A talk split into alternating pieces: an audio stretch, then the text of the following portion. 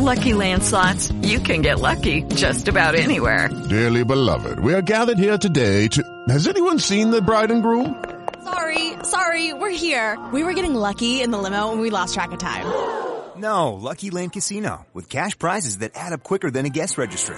In that case, I pronounce you lucky. Play for free at LuckyLandSlots.com. Daily bonuses are waiting. No purchase necessary. Void where prohibited by law. 18 plus. Terms and conditions apply. See website for details.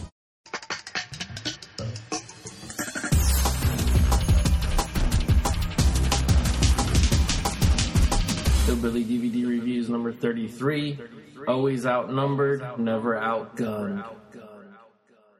Hello, welcome to Hillbilly DVD Reviews, that's right, we're back in black.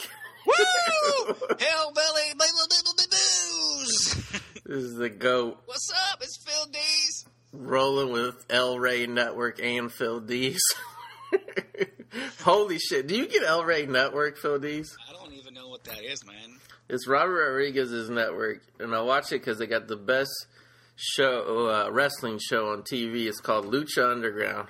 Oh. And not only is it masked motherfuckers, and some of them, like, fantastical characters, like dragons with tails coming off their heads and shit, coming down, rolling down to the ring and fighting. But they got transvestites fighting, dog.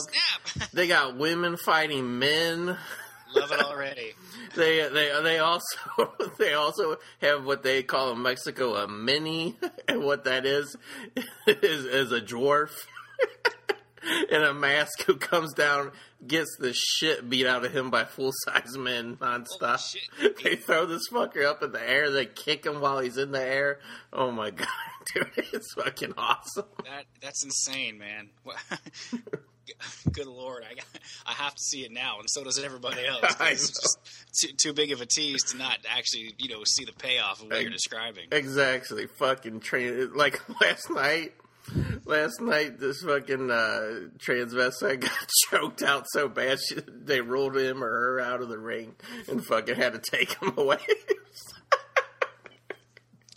That's intense. It's really, too much testosterone for this training. It really is, man. It really fucking is. It's amazing. And what's awesome, too, is, like, you know how, like, most wrestling things, like, next to the ring, like, they have, like, a little, like, metal guardrail, and the guys, when they go out fight, so they don't get too close to the crowd. This one, no guardrail, no nothing. They fucking just fly out of the ring nonstop and, like, sometimes land on the feet and legs of the crowd. They don't even fucking care. Where does this take place? Is this actually in Mexico or what? No, it's in Los Angeles in Boyle Heights. What they did was they took they took an old warehouse and they show it on the show, and like they literally just built like it's set up to be like almost like a concrete Aztec temple, which just stands up and it looks all dirty. It looks like an old garage with the old ring in the middle of it, all dirty. It's fucking awesome, dude. It's the old From Dusk Till Dawn movie set, right? Pretty much. It's very similar. Soundstage. We got to go check that out, man. That sounds awesome. I know. Sweet. Yeah, I've been wanting to go, but it's like, because it's really not like a live event. It's like they only tape TV shows there, episodes there every so often. Yeah, so it's a little sketchy trying to find out how to get the tickets, but yeah. We'll have to see what we can do and check that out, man. I would love to be in the front row and have some tranny land on my feet. I know. There was one episode, even Danny Trejo was there, and he had fuckers. No way! Yeah, they had fuckers. They set up a table literally 2 feet away from where he was sitting, and they fucking threw the fuckers through the tables, jumped off the side of the ring. It's fucking crazy. Damn, dog. That's fucking insane. I know. I love it. But anyway, man, aside from all that, Lucho Libre nonsense. Yeah, I know. What's going on, man? We got a lot to talk about today. Big show. We got to do our Oscar wrap up, and then we got to do our faves, best of 2014. That's right. We were so excited to talk about these Oscars and faves that we actually said, fuck it, let's go crazy. Let's set the clock ahead an hour this weekend. That's right. That was our idea. We pulled that shit off just so we could get to recording the show earlier. Exactly. So that's for everybody out there, so you're welcome. We are men of the people, and we're doing this for you guys, so enjoy. Exactly. So fuck what you've been drinking, because obviously we're drinking caffeine. Let's just be honest. Absolutely, as we always are. You're probably drinking a Rockstar, and you know I'm drinking coffee. So exactly, nothing new. Until we start recording this on a fucking Saturday night, that ain't gonna change. I know. So here we go. Let's just launch into this Oscars bullshit. I'm just going to go through the main categories. Writing, adapted screenplay. The winner of the Oscars was The Imitation Game. Have not seen it. Maybe it was good. I'm actually glad American Sniper, though, didn't win Best Adapted Screenplay, because American Sniper, the book that was based on, is a work of fiction. So I'm thinking, I'm thinking the movie's got to be a work of fiction. Yeah, and you know, not to jump ahead, but American Sniper didn't win any good category. I mean, I think it won for sound editing or something like that. But like, you know, no best director, no best acting for Bradley, Sir Bradley Cooper. I mean, it was. I wouldn't say it got snubbed, but it was like a pick for a lot of people. It clearly was this year's Avatar, in that it was the movie that was nominated a lot and it made a lot of money, but then it didn't win shit. You know, right. You know, and that being said, fucking Clint Eastwood, man. I don't know if he deserves an Oscar or not, but he's fucking getting paid. Bradley Cooper's got roles lined up left and right. I mean, it's not going to hurt their career. Well, I mean, if you look at Clint Eastwood, I mean, he probably shot most of the movie in a weekend, with the way he works. So in Boyle Heights. Yeah, exactly. So it's not like you can make the argument that, like, he spent years of his life. No, he spent a weekend. Yeah, exactly. So anyway, moving on, Best Adapted Screenplay, sure. Imitation Game. Good speech by the, I guess, gay writer? I don't know. It was kind of a weird speech, but I liked it. It was cool. About how he almost committed suicide as a kid, and he was a weird dude. Wow. I must have fast-forwarded through that speech, because I don't remember that whatsoever. I watched the Oscars, I started watching, right as they wrapped up, and then it was late, so I was, fast-forwarded through a lot of shit I didn't care about. You missed some pretty good speeches, man. They weren't terrible this year. They were all pretty good. But, that was that one. So anyway, I haven't seen the movie either. It's on my radar to watch. I just haven't gotten around to it. I think it's out on DVD. It should be, yeah. Everything is, yeah. So this is the next category, writing of the original screenplay, meaning it wasn't based on a book, was Birdman or the Unexpected Virtue of Ignorance. So, I mean, obviously this is the movie people fell in love with and shit. And I don't know. To tell you how much bullshit these so-called true stories were. Also, Foxcatcher was nominated for writing original screenplay. Keep in mind, Foxcatcher was based on a book, and it somehow it wasn't even in the adapted screenplay category. So they're just telling you willy-nilly. Some of these movies that were based on books were in the one category somewhere, because they're just admitting that when something's based on a book, it's really not based on the book. It's just completely made up bullshit. Exactly. That's true. And maybe there's a reason that those didn't win, you know? Exactly. But let's see. So I haven't seen Birdman. You have. Yes. I know it wasn't your favorite movie. No, but it was very good, but fuck, man. I don't know why everybody's hooting and hollering for years about it. But as far as best original screenplay, I mean, what was it deserving? Was it truly, fucking that original, you think?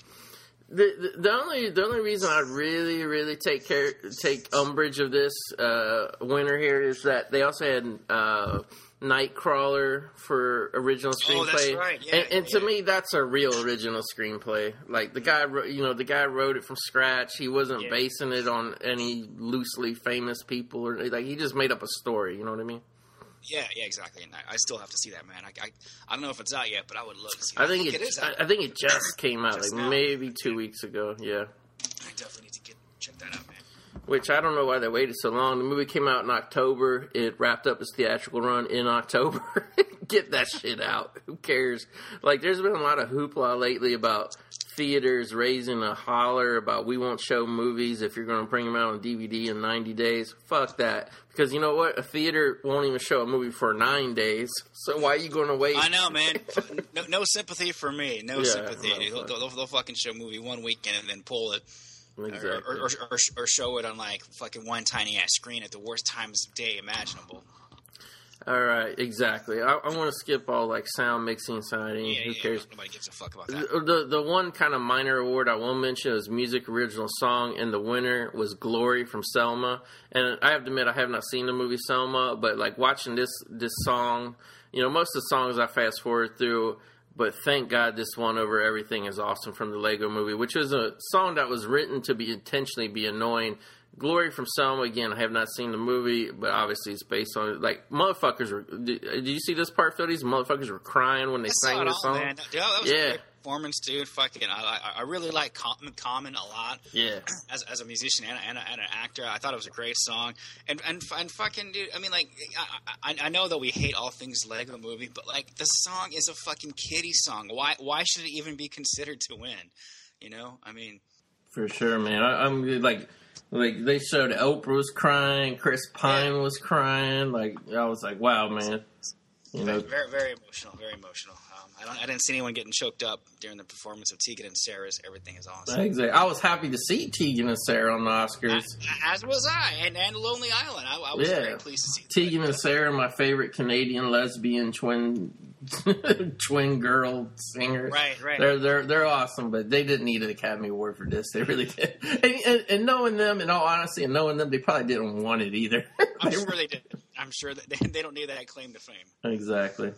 Might tarnish their rep. Exactly. Anyway, so let's moving on, more categories. Yeah, film editing. The winner was Whiplash. I actually haven't seen, but you have. Was this a really awesome edited movie or something, Phil Dees? It's one of those movies that, like, you don't ever want it to end because every scene is so fucking riveting and there's not one boring part. And then when it's over, you're like, damn, 2 hours just went by. Shit, I could watch this fucking more. So, yeah. If that's what good film editing is, and it was very well done. All right, move on. Cinematography. The winner was Birdman, or The Unexpected Virtue of Ignorance, and I gotta think this movie. You just keep saying the whole title, aren't you? Well, they got it on the website. like you know how they have like a movie has a long title, like Bill and Ted's Excellent Adventure. After a while, we just start saying Bill and Ted, right? Well, these motherfuckers, they will not rest with Birdman or The Unexpected Virtue of Ignorance. Yeah, they won't give it up. How funny would that be if like, we did that in our everyday life, like at the fucking water cooler in the office, you're fucking, you know, talking about what movies you like, what movies you saw, and you just kept going on and on. Because nobody, you know, is saying that. They're just saying right. Birdman. But, like, well, I gotta say, if that's really the title of the movie, they must have done a shitty job marketing, because I remember seeing the Birdman posters, the trailers, like way before it came out. I mean, for it being an independent movie, for some reason I did see the trailers, and you know, when I went to see the movie back in like early January or whatever, like I had no clue that it was called that until like the little title came up actually on the screen while the movie was playing. So like, if this was really the title, like you fucking make it, don't fake it, motherfuckers. Like they should have been going with this for the whole time. You know what I mean? Yeah, man, own that shit. Yeah, but it's confusing. It kind of reminds me of fucking Edge of Tomorrow / Live Die Repeat. Yeah, exactly. Which one is it? Which one is it? Both? Is it one or the other? Which one's in parentheses? I don't know. Yeah, and like I don't know, I really don't know why this one cinematography. Like they did. I think it's because they did like a little trick where they try to make it seem like the whole movie was like one shot. Like they're trying to hide the cuts. I mean, I saw it, but it's just like I don't know. Like I don't know why that's so impressive. And like a lot of it was just cameras like zooming down hallways behind the stage of a theater and shit. Like, so it wasn't like you were getting like grand sweeping vistas and shit. You know what I mean? My theory is that the Mexican mafia gave a whole bunch of money to the fucking Academy this year. That's why it won so much. My theory is that the Mexican mafia bought the Academy this year. That's pretty much what I was saying, yeah. Because if you think about it, Alfonso Cuarón that made Harry Potter 4 or the fuck, and Gravity, like, they was soaking up all the Oscars last year. Yeah. That's right, last year, yeah. Yeah. Fuck. So, yeah. And then directing award was Alejandra Jean Inarritu for the Birdman or the Expected Virtue of Ignorance. What do you mean or? Yeah. It's like right. It shouldn't be Birdman like ellipsis, the Expected Virtue of Ignorance. Like, should it really be like? It shouldn't be one. It should be like picker. It should be like a choose your own adventure title. You know what I mean? They're not similar. Yeah. Oh. One is a fucking title of a fucking superhero that Michael Keaton used to play, and one is just fucking some artsy-fartsy title about how to live your life. I don't know. Yeah, I mean, I didn't have a problem with this man winning just because, I mean, he did direct a movie where Michael Keaton gave an awesome performance, and I didn't really agree with, you know, what's her name, Emma Stone and... Edward Norton getting nominated because to me, I mean, for sure, Michael Keaton's performance was nomination worthy, but I didn't really think there's. But still, you can't argue with the guy where all his actors got nominated. So I mean, I don't have a problem with him winning director. Cool. All right. What I do have a problem with is fucking Big Hero 6 winning animated feature film. Too. Are you too. Fucking seriously? Okay, first of all, Big Hero 6, the Big Hero 6 literally looks like a marshmallow snowman looking motherfucker. Like, how is that good animation right there? Exactly. And like my money was on Box Trolls or you know, the main thing that people were predicting was How to Train Your Dragon 2. Right. And just because it's fucking Disney, I don't understand how Big Hero 6 won. I mean, the animation didn't look any better than anything else, you know, that was in the fucking running. So that was a huge surprise and huge disappointment for me because it makes me I really respect the integrity of the Oscars every year, but this really makes me fucking feel like something shady is going on. Yeah, and like – I mean, like I could feel these. I could see someone making an argument that a live action movie was very low budget. It looked like shit. It was gritty, but the story was so great. But to me, the animated feature film, the animation has to be as equally as good as a story. You can't be like, oh, it was a moving story, so it's the best animated feature film. It's like, no, man, it's animation. It's all created like from scratch, so it better look fucking good. It better not look like some fucking Stay Puft Marshmallow Man motherfucker. Like, oh, shit, man. No shit. So huge disappointment on both our parts for that. I don't know what the fuck was going on. I have not seen it. I don't really care to see it. So I don't really either. And they keep saying it's based on some obscure old Marvel shit. And I actually listened to a podcast months ago with the two creators, and they're like, ooh, how was the collaboration with Marvel? And they're like, we didn't collaborate with Marvel. What are you talking about? Like, they Marvel couldn't tell us what to do. We work for Disney. I'm like, okay, so fuck that for being the best, being the first like Marvel animated movie. Because I mean, maybe they took the character, maybe they took the story from an old comic book. But, like, when it came to the comic book motherfuckers, they was locking them out of the room. They had no say whatsoever. Exactly. You know? Yeah. So, all right. So moving on to the big awards we got for the actress in a supporting role. We got the winner was Patricia Arquette for Boyhood.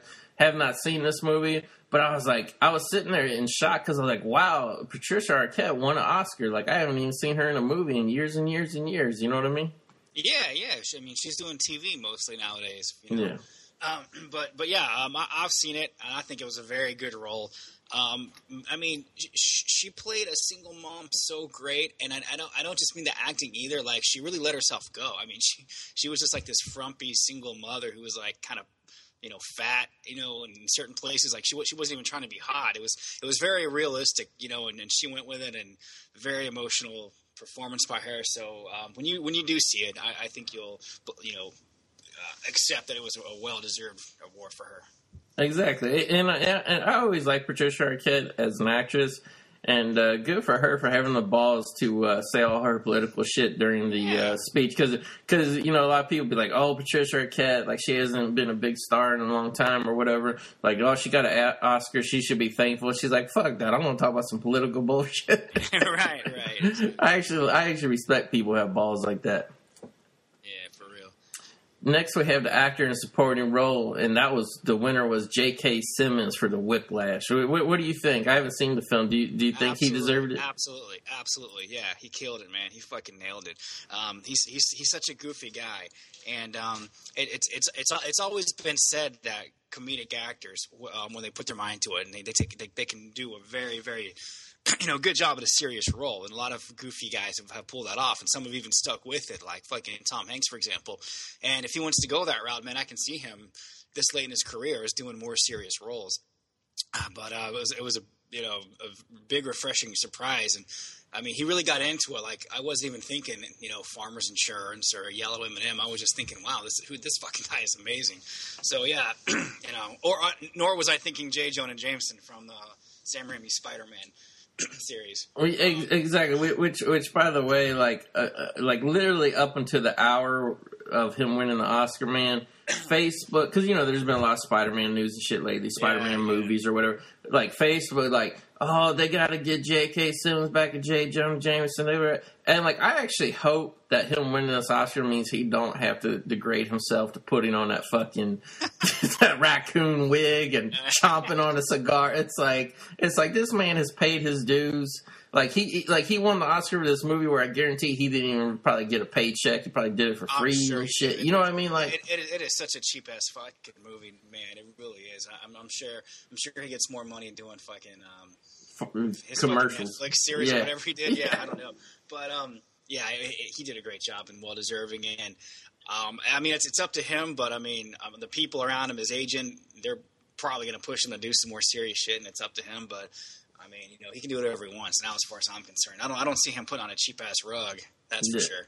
I'm just personally glad that even though I like this guy, I'm still glad Mark Ruffalo didn't win actor in supporting role from Foxcatcher, because goddamn it, don't give Foxcatcher no Oscars. Don't give it. And you know what? The days of gaining weight and prosthetics, to me, are fucking over. If you're a good actor, you're a good fucking actor. I'm so tired of the fucking prosthetics and fake haircuts and fake hair pieces and gaining weight, losing weight. I mean, there are exceptions. I mean, fucking Matthew McConaughey, really great job for losing all that fucking weight. That was a big challenge, but he didn't have to fucking put on a fucking fake nose or anything like that. I'm pretty sure that was his real mustache. Exactly, but like. I mean, he was playing a man with AIDS and shit, so he had to lose all the weight. That makes sense, okay? Fucking Steve Carell gaining 60 pounds to play a man that was skinnier than himself in real life. That's just Oscar, like, begging. And unless there's a scene with him without a shirt, why not just fucking put a fat suit on? I mean, why do that to your body? But why are you putting on a fat suit to play a guy who was skinny? Well, but that's, I don't know. It's just, it's all dumb. If it doesn't make sense, like, the fucking weird ass Mark Ruffalo haircut, that just doesn't make any sense. It doesn't make any sense either, because like, I don't know, the real life guy's hair didn't look like that. So why would the fake guy, you know what I mean? Like, why would the screen adaptation of the man look like that? That made no sense whatsoever. Exactly. All right, so actress in a leading role, we had the winner of Julianne Moore's Still Alice. A movie, Still Alice, by the way, a movie I still go to the theater and see the trailers for somehow. I don't get it. Of course. Is it coming or not, or are we just paying tribute to the fact that it won an Oscar? But we can't really put it on the screen because we got baby shit to play at the theater. I know, right? I almost saw that last week, but I didn't, and I could have. I will see it. I will see it too. Alec Baldwin's in it too, man. He looks good. I want to see it. Yeah. Damn, yeah. It just seems like it's going to be super sad and shit. So I got to be in the right mindset, I like the scene in the trailer where she's like going crazy because she's getting Alzheimer's and she can't find her car keys, and like Alec Baldwin, like he's just straight up pissed. He's like, "Why are you going crazy? Throwing shit around the kitchen, goddamn." He just doesn't understand the nature of the disease. No, he doesn't. He's clearly just a drunk asshole who wants to get in the kitchen so he can grab the phone and call his daughter and tell her she's a little pig. Exactly. It's his whole motivation. Exactly. But anyway, I mean, not a surprise that she won. She's a competent actress for sure. She's very good. And normally the Oscars swing that way when you're playing a character who's challenged like that, with some debilitating, fucking disease. Obviously, had to be serious about it. So I'm I'm fine with her winning. I'm sure it's a good role, and I'll watch it eventually. Maybe now she won't have to do movies like Seventh Son, where she transforms into a CGI dragon and attacks Jeff Bridges. What the fuck is that? It was like one of those movies they released in like January 10th or some shit, because like they didn't really want to, like, you know, they didn't really want to put it out anymore. And she was a witch who turned into a dragon. It was like, it was actually pretty good because it was nonstop action. But Seventh Son. Jeff Bridges played an old drunk Jedi Knight who had to teach a Padme learner or Padawan learner. Are you making this shit up? No, dog. It was just in theaters. I saw it 2 weeks ago, dog. It was pretty good. That's fucking bizarre as shit. Yeah, I think I saw it maybe like the week of the Oscars, and I was like, wow, Julianne Moore plays a dragon and an Alzheimer's patient. I'm going to have to see it to believe it, dude. I'm in disbelief. The words that you just said didn't make a bit of sense to me just now. Wait till you see Jeff Bridges drunk as shit. I don't believe it. Homeless Jedi Knight he plays. No, that's the Fisher King. No, wait, that was... No, Robin Williams was the homeless guy. Oh, yeah. Fuck. Jeff Bridges was the guy with the ponytail. Man, this is too fucking surreal, man. I'm going to fucking Google this shit. Okay, we're coming down to the home stretch here. We have the actor in the leading role, which, by the way, what a fucking disgrace that Steve Carell was nominated. Holy shit! First of all, actor in the leading role. I'm not kidding you, Phil Dees. He was barely in. His character was barely in Foxcatcher. Like really barely in it. Yeah. Ruffalo and Channing Tatum was on the screen more than he was. Yeah, I mean, I haven't seen him, but clearly the previews indicate that he's more of a supporting character, you know, supporting actor. So, I mean, his character is really important to the plot, obviously, but it's not, you know, it's, I don't know, like, it's not like this is the main character, we see the story through this guy. No, like, that's bullshit. Well, you know, it is what it is. I mean, at least he fucking didn't win, so. Exactly, because the winner was Eddie Redmayne for The Theory of Everything, where he plays Stephen Hawking as a young man who gets disease. Which, like, I never knew this. I thought Stephen Hawking was born with disease. Stephen Hawking got it from kissing a girl at a party. Can you fuck? Oh, really? Yeah. Can you? Like that? Yeah, you can get it like that. Can you believe this? Fucking. I mean, Stephen Hawking's like one of the world's greatest scientific minds and all this shit. But can you believe he got this disease that fucking, you know, took away the ability to walk, took away the ability to speak. Yeah. Like, just because some fucking... Like, how dirty was this bitch? How many people did she, like, cripple at this party? I know, dude. I mean, fucking this nerd is lucky enough to kiss a girl and fucking ruins his whole fucking physical life. But from a kiss, I mean, not that it would be worth it, but, like, at least, like, if he got his dick wet, that would be... I know, man. Exactly.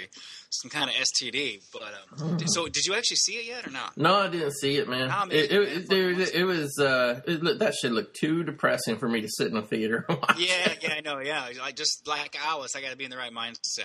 Like, same with Imitation Game. A lot of these movies didn't play near me, but the two that did was Imitation Game, Theory of Everything. And I was like sitting there thinking about it. But it's like, I just didn't want to sit in a theater and watch it. And not that I didn't want to see the movies, but I didn't want to sit in a theater. And there's a difference there. You know what I mean? Yeah, totally. I'll definitely watch them both. I don't know. Theory of Everything seems like it'll be a little bit more sad in a way than fucking Imitation Game. But definitely both depressing as fuck. At least Stephen Hawking's still alive and kicking. Exactly. Fucking Imitation Game, the guy fucking had to kill himself, you know what I mean? So yeah, it's pretty fucking sad. On a personal note, I actually like Eddie Redmayne. I think he's a very humble young actor. He's going places. He's not like fucking arrogant. Benedict Cumberbatch, he kind of reminds me of what's that other fucking English guy's name that fucking got a blowjob from a hooker? Hugh Grant, yeah. You know, like, mark my words, goat and world who's listening, mark my words, he's going down that path. He's out of control. He's fucking drunk. He's working too hard. He's working too hard.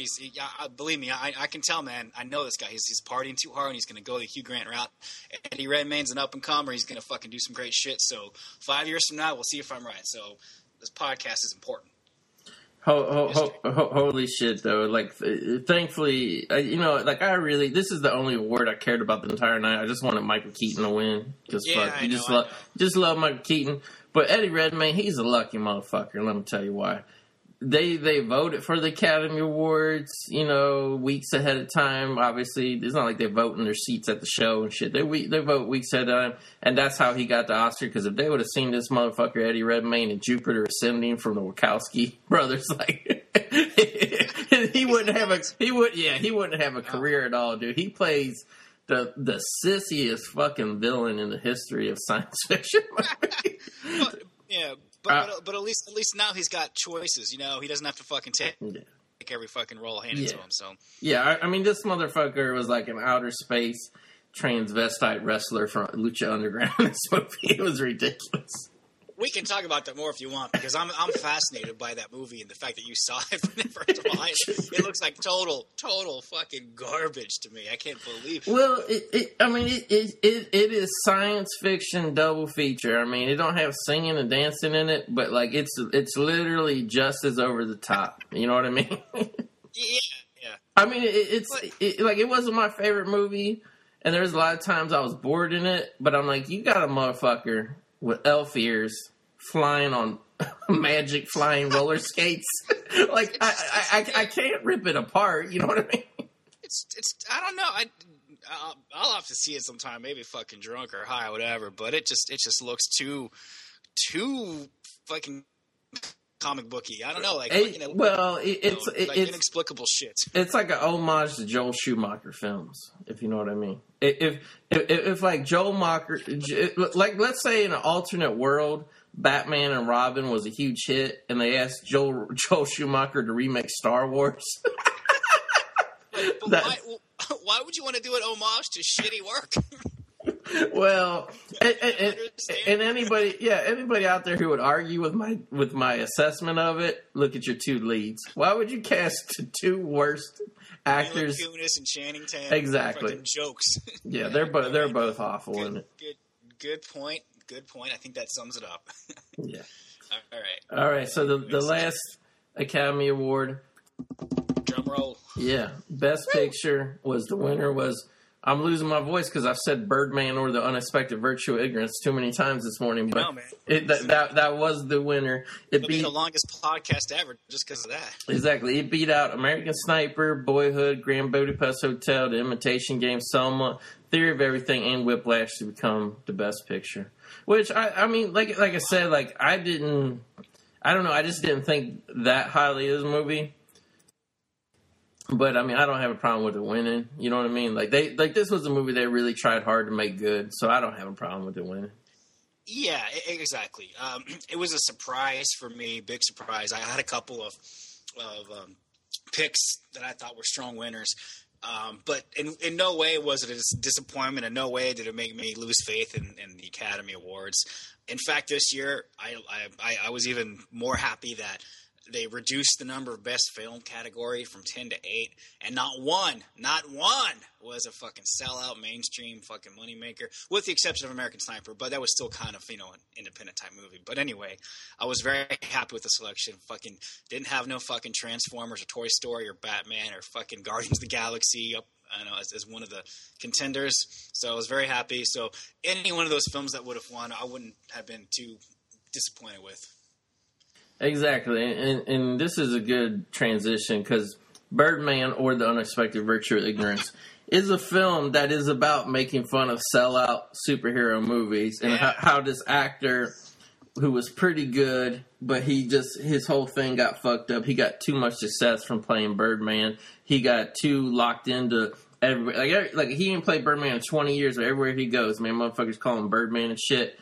Mm-hmm. And like, you know, this was a very fitting, this Oscar telecast, it was a very, I would say, revolting movie against superhero movies, which, I mean, fuck it. It's been running to the ground. Whether you love them, you hate them, superhero movies have been running to the ground, you know, and none of them are high works of art, so it's okay to poke a little fun, and Birdman or The Unexpected Virtue of Ignorance did that, as well as did, like, all the joke writers of the night, you know what I mean? Yeah, yeah.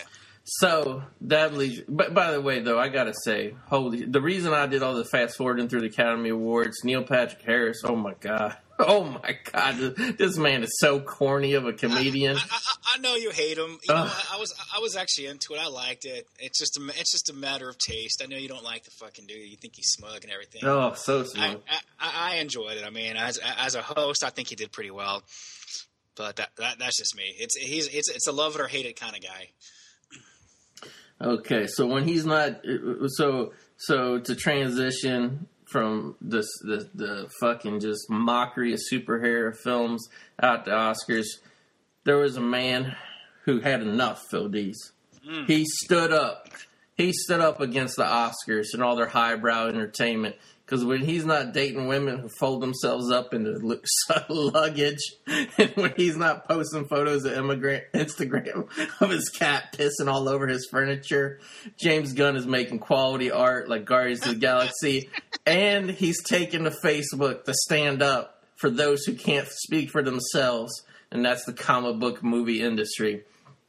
All right, here we go. What? Holy shit. What? I'm just going to read this thing. You're dropping a bombshell on us now? Yes, I am. This is news to me. And this, by the way, I saw this firsthand on Facebook, and I was like, the fucking balls on this motherfucker. You got to be kidding me. But then it got picked up by all these websites and shit, so, I mean, we got to talk about it. If the whole world's got to talk about it, we got to talk about it. The day after the Oscars, James Gunn posted this tirade on February 23rd at 12:04 p.m. And then he even edited it. I guess he wanted to make it even more fucking, I don't know. He had to go back and revise it because he was so worked up. I'm going to read this word for word from James Gunn. I'll try to get through it quickly. James Gunn, I didn't really find the Jack Black superhero jokes offensive. Did you guys? It was like a joke. I'm not sure if you guys noticed, but the writing on the Oscars didn't seem to be all that well thought out. As far as Dan Gilroy saying that attendees of the... And keep in mind, Dan Gilroy, I think, is the guy who wrote and directed Nightcrawler. As far as Dan Gilroy saying that the attendees of the Independent Spirit Awards have survived against a tsunami of superhero films, well, it seems a bit weird coming from a guy whose wife has acted in 2 Thor films. Really, that seems like you've drowned horribly in that tsunami. But I know I just kind of make stuff up as I go along on these award shows, so I'll give him the benefit of the doubt. Whatever the case, the truth is, popular fare in any medium has always been snubbed by the self-appointed elite. I've already won more awards than I ever expected for Guardians. What bothers me slightly is that many people assume you make big films that you put less love, care, and thought into them than people who make independent films or who make what are considered more serious Hollywood films. I've made B movies, independent films, children's movies, horror films, and gigantic spectacles. I find there are plenty of people everywhere making movies for a buck or to feed their own vanity. And then there are people who do what they do because they love storytelling, they love cinema, and they want to add back to the world some of the same magic they've taken from the work of others. In all honesty, I do know find a strikingly different percent. I thought you edited this, James Gunn. Why are you saying? The guy's typing so fucking fast, he's not even fucking editing his own fucking work. Is that, in all honesty? And he posts it without checking it? Yeah, great job. To me, that disqualifies every fucking thing he says just on that alone. Fucking retard. In all honesty, I do know find a strikingly different percentage of those with integrity and those without working within any of these fields of film. If you think people who make superhero movies are dumb, come out and say we're dumb. But if you, as an independent filmmaker or an, in quotes, serious filmmaker, think you put more love into your characters than the Russo brothers do Captain America, or Joss Whedon does the Hulk, or I do a talking raccoon, you are simply mistaken. Sincerely, James Gunn. First of all, fuck you, motherfucker.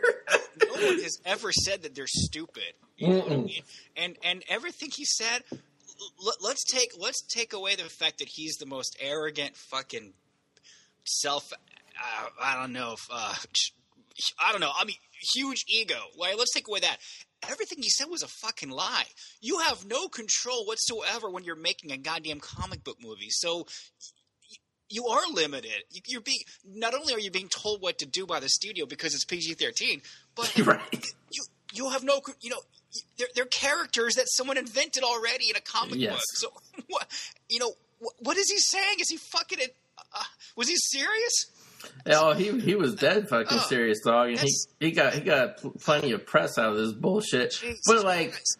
All I gotta say is boo fucking who. Punch this guy in the fucking face. It's like the fucking high school quarterback and the prom queen complaining that fucking they're misunderstood and they don't have a good motherfucker. You've won. You've won everything.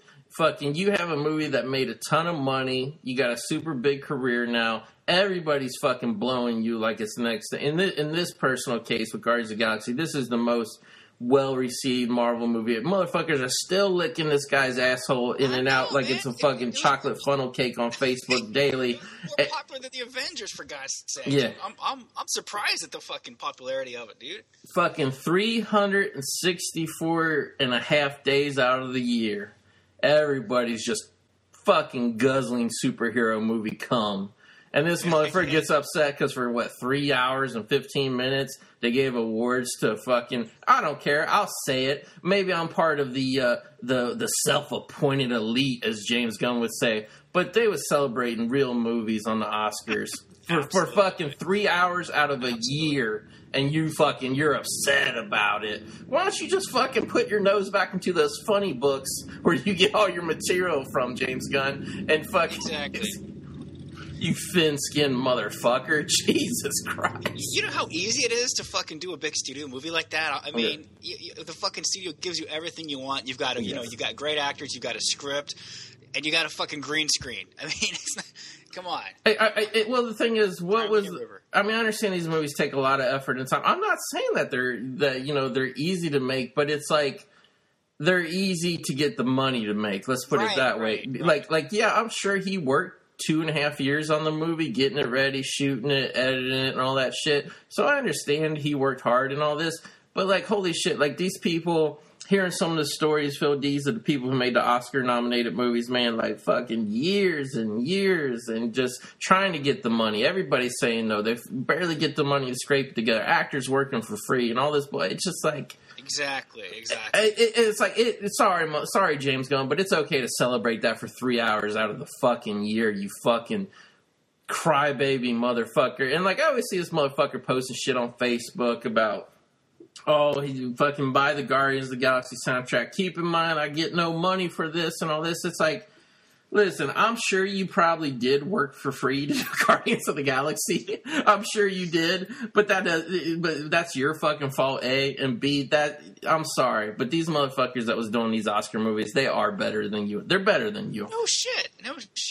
Stop being a fucking baby. How can he say they're not? Who would agree with that? I mean, are there people sitting up and standing up and saying, yeah, James Gunn, we're with you. Yeah, fucking boycott the Oscars. We only want fucking $300 million superhero movies. Yeah. It's just, I mean, who did he think he was reaching out to? This fucking guy, man. I mean, isn't this the same guy that fucking retorted to your Facebook posting a year ago? Yeah, he did. No offense to you, but this guy obviously does not have better things to do than to fucking reach out to a nobody like you or me. Exactly. You know, this motherfucker does not take the high road. He fucking. Well, yeah, it's like I even felt bad that he had to respond to it because I just figured like I threw my 2 cents in here. I was a little snarky. But I was being snarky towards a corporation, first of all, that wasn't marketing the movie, wasn't getting the people pumped out. And they never really did for Guardians of the Galaxy. Let's be honest. They never really marketed Guardians of the Galaxy very well because they didn't give a shit if it was like low-hanging fruit for them. They didn't give a shit if it was their first loss or what. And like, you know, he's like, oh, they got a plan. They had no plan. They never marketed that fucking shit. But, like, you know, I was actually acting as a fan being like, hey, man, I hope they get behind your movie and fucking help you be a success. The fans made it a movie. Like you know, I don't know fucking why. I mean, I like Guardians of the Galaxy. I own the movie. I watched it in 3D on my home TV. But I ain't blowing everybody over. You know what I mean? Yeah, exactly. It's like I was trying to help you out, motherfucker. You got mad at me, dude. This time last year, I was not convinced that it was a real movie that was coming out in 2014. There's no marketing. Well, they had like a tiny little Super Bowl commercial, I think, at the time. I don't even think they had a Super Bowl because I think everybody's pissed that they didn't. And everybody's like, "Well, we ain't going to market this shit." So really, he's kind of lucky that it blew up because it was kind of hit or miss, you know? Yeah, and I don't know, man.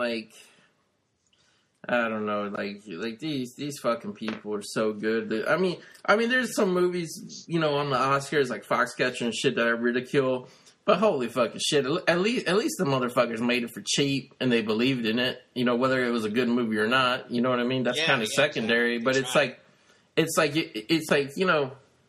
I understand that Guardians of the Galaxy was like a quote-unquote new thing in terms of the world of movies. People didn't know the characters. They didn't know whatever. But, I mean, it was basically Marvel superhero movie number 10. Exactly. Don't act like you're that you are not like with a silver spoon up your ass in that position as a filmmaker when you got these other people. And like I said, you won, motherfucker. You got people giving you money, blowing you, begging you to make a sequel to fans. And it's like, these other people, man, they might have got nominated for the Oscar. They might have, whatever. But you know what? We couldn't fucking pay the average person to watch The Imitation Game or The Theory of Everything. You couldn't fucking pay. If you handed them a DVD for free, they wouldn't fucking watch it. So, what are you crying about, James Gunn? You've won, motherfucker. You've won. Talk about a sore fucking winner. I know, man. I know. For real. Fuck him. And you know what? We shouldn't even talk about him anymore because we're giving him too much fucking credit. So. Oh, but you made Jan, dude. You put Michael Rooker in blue shit and had him act like blue-faced Michael Rooker. Oh, you're a fucking genius. You worked so hard. Really, the only fucking person who was real in that fucking movie was Chris Pratt. Everyone else was fucking, just doing voices or fucking wearing hokey green makeup or whatever. And by the way, that's fine. That's fucking fine. That's more than fine. That's okay. That's great. But holy shit, know your place, motherfucker. Yeah. And not only that, but you've been doing a victory lap the whole year while people blew fucking Guardians of the Galaxy. These people got fucking not even a full day, 3 hours. Yeah. Talk about pissing. I don't know. What a motherfucker. Know your place, you fucker. Yeah. So moving on, we said what the best film was, right? Yeah. We did. Yeah. It was Birdman or The Unexpected Virtue of Ignorance. I just wanted you to say that again. Okay. Snap. Well. I'm going to give a little tease here because now we're going to do our top 10 in 2014, and we had to wait a little while because we had to see more of these movies. And unfortunately, the movies that I saw recently from 2014 didn't make the list. And Birdman or The Virtue of Ignorance, The Unexpected. I'm sorry. What kind of heathen am I to leave out The Unexpected Virtue? By the way, James Gunn, what did he call his movies in that Facebook post? Guardians, not Guardians of the Galaxy. Guardians. You want to be in the same stratosphere as Birdman or The Unexpected Virtue of Ignorance? You say the whole fucking... It ain't even half as long as Birdman or The Unexpected Virtue. Exactly. You say Guardians of the Galaxy. Guardians of what? A fucking Kmart parking lot? No. Peace. Guardians of the Galaxy, you motherfucker.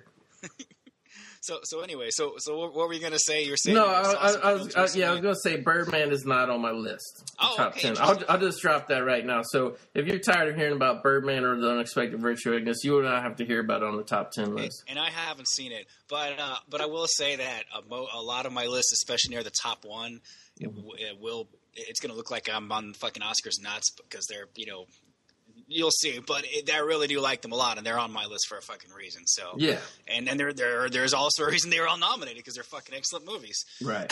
But I got some good things up there as well. I do have a full 10 because I only see what I like, or I see what the goat recommends to me. So you see shit that you think has a fighting chance of being good. Right. I'm not as adventurous as you.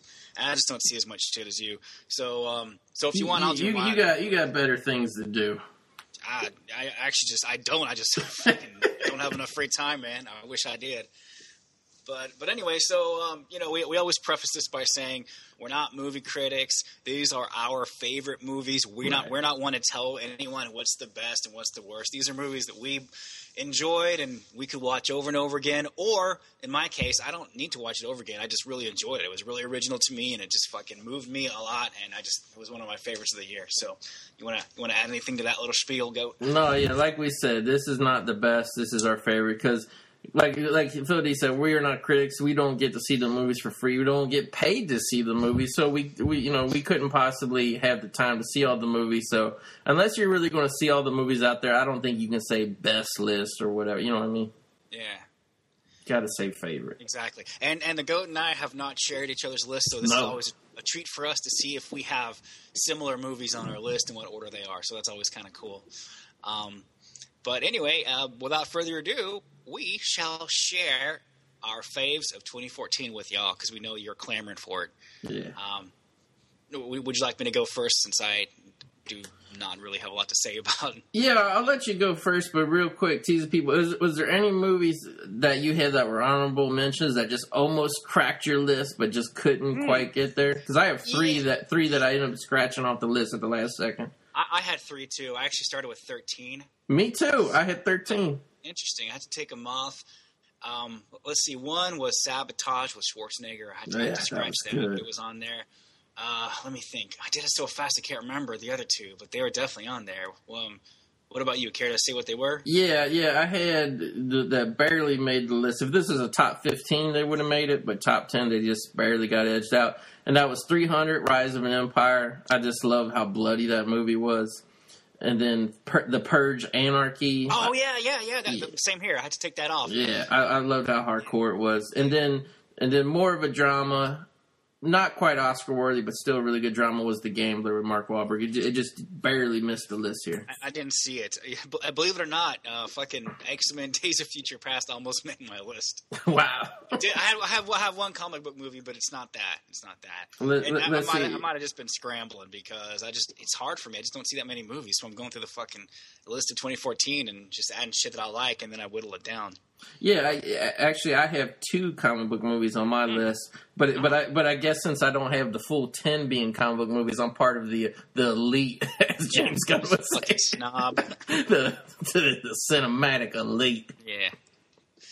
Cool, man. So yeah, like he said, man, it's hard for us because we take this seriously and we always have more than 10. We always have to fucking scratch some things out to make it. And, we don't have the time or the energy to give you all a top 20 or top 15.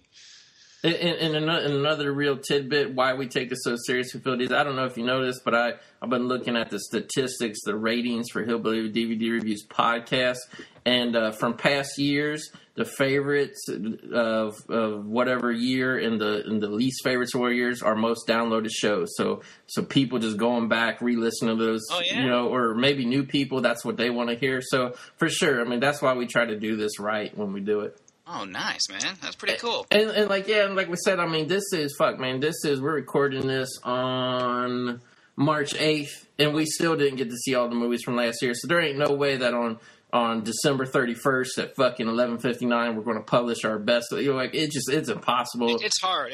And it's very possible that some of the shit that I haven't seen would have been on this list, but I just haven't seen it, man. Like recently you brought up to me, holy shit, I finally saw August Osage County, and that would have been on my list for that year if I had seen it, but you just didn't see it, because there's too many fucking movies. There's too many movies, not enough time. But thank you for mentioning that.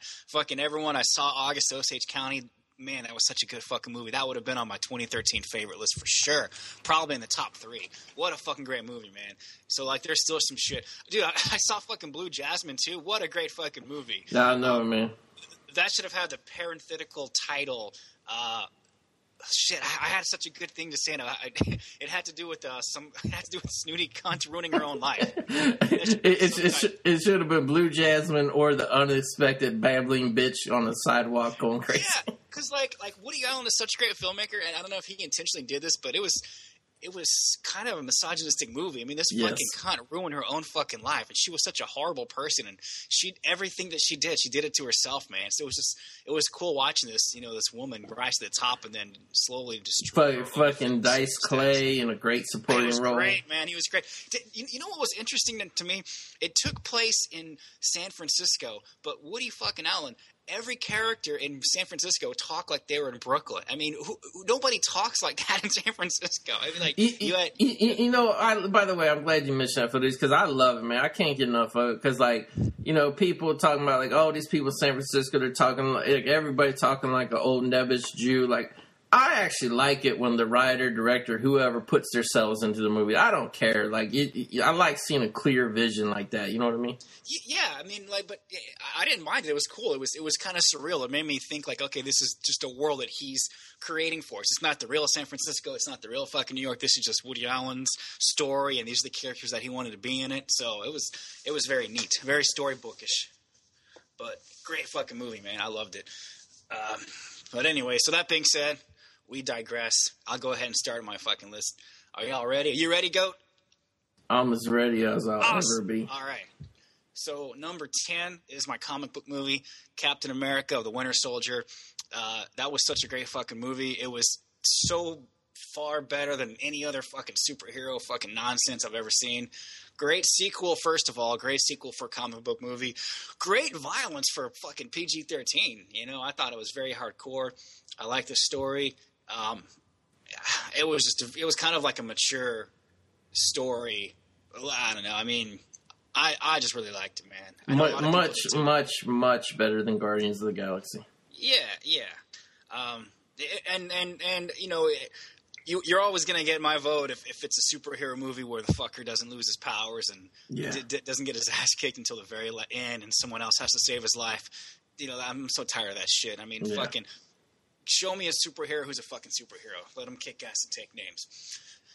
So number 9 on my list, this was such a fun movie for me. It was a movie that nobody saw, and a bunch of sellouts cried when this guy fucking died. No one saw this movie.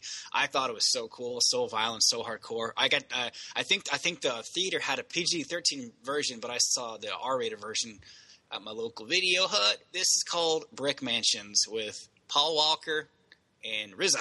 That's right. I love it. And that French guy. And the French guy, David Bell. Whatever, they had to dub his lines over. They did. He was too French.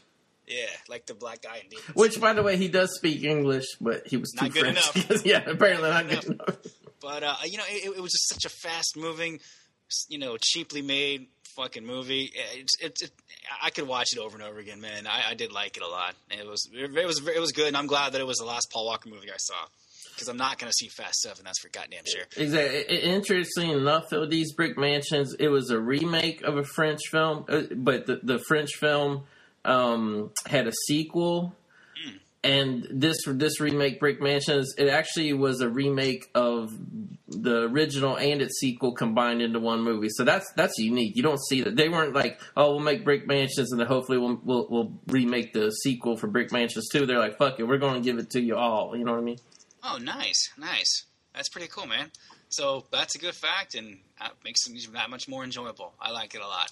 Hope you guys see it, man. Fitting last movie for Paul Walker. And wasn't Luc Besson behind it? Or yeah, he was the producer. He also produced the original film, District B13. So yeah, man. I mean, it's you know, it was a movie that I was shocked how nobody went to fucking see it. Nobody. Nobody saw it. And by the way, like while Brick Mansion was bombing at the box office, you couldn't stop the Facebook memorials for Paul Walker talking about, yeah, Fast 7 coming out. We're going to all love to see the man on the screen one last time. I'm like, yeah, what about Brick Mansions? Yeah. We're going to love seeing him for one last time on the screen. No, dude, because motherfuckers were taking weeks off work and driving from fucking the Midwest to California to visit his fucking the site where he died. Crashed, they couldn't take 2 hours to watch a fucking movie at the local multiplex. Yeah, idiots. And again, I know we said it when you know way back when the movie first came out, but this is his real last movie. He filmed the scenes. He worked with the director. Everything. You know, if they needed him to come back and do a reshoot or something, he did it. Fast 7, you get to see his brothers playing his role with a CGI added mask on their face. That to me, that's not the last tribute. It's not really the last role. No. It's his last cameo, maybe, but not his last role. So number 8, this is a movie that we've talked about a lot before. Not only do I have strong opinions about the whole fucking scandal behind it, but it really, really, really is a good movie. Very funny, very enjoyable. I loved it. The Interview with Seth Rogen and James Franco. It really is good. It's so funny. I mean, James Franco, I love when he goes all gonzo. When he has such a range as an actor. But like, for example, when he plays a rapper in Spring Breakers, I just love when he's not the straight man. And like Pineapple Express too. He's such a fucking crazy ass fucking dude. I love it, especially the guy that plays Kim Jong Il. Such a sinister fucking bad guy. So great, so funny. Very good movie. I love it.